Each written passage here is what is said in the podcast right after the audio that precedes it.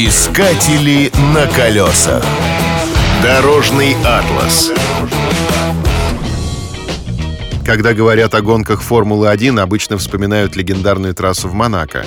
Однако она не уникальна. В других странах тоже имеются трассы, на которых состязаются самые быстрые автомобили мира. Свой автодром для заездов болидов имеется и в России.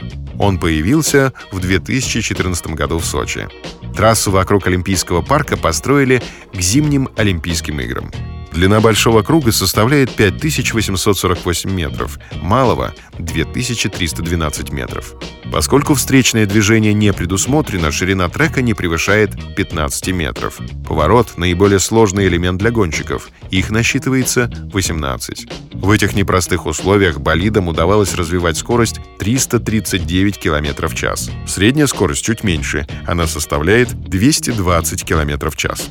Автором проекта является немецкий архитектор и автогонщик Герман Тильке. Первыми соревнованиями на треке стал этап российской серии кольцевых гонок, который прошел в сентябре 2014 года. Его главной целью было тестирование трека и всех служб автодрома. Только после этого состоялось официальное открытие сочинской трассы. Вскоре прошла первая гонка чемпионата мира Формулы-1. За четыре года существования автодрома на нем пять раз состязались автогонщики Формулы-1.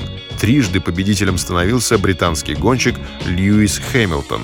Один раз победителем стал финн Валтери Ботас и один раз немец Ник Росберг. Гран-при России обычно длится три дня. Еще четыре дня предусмотрено для проведения спортивно-культурных мероприятий.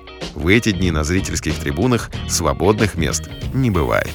На колесах. Искатели на колесах.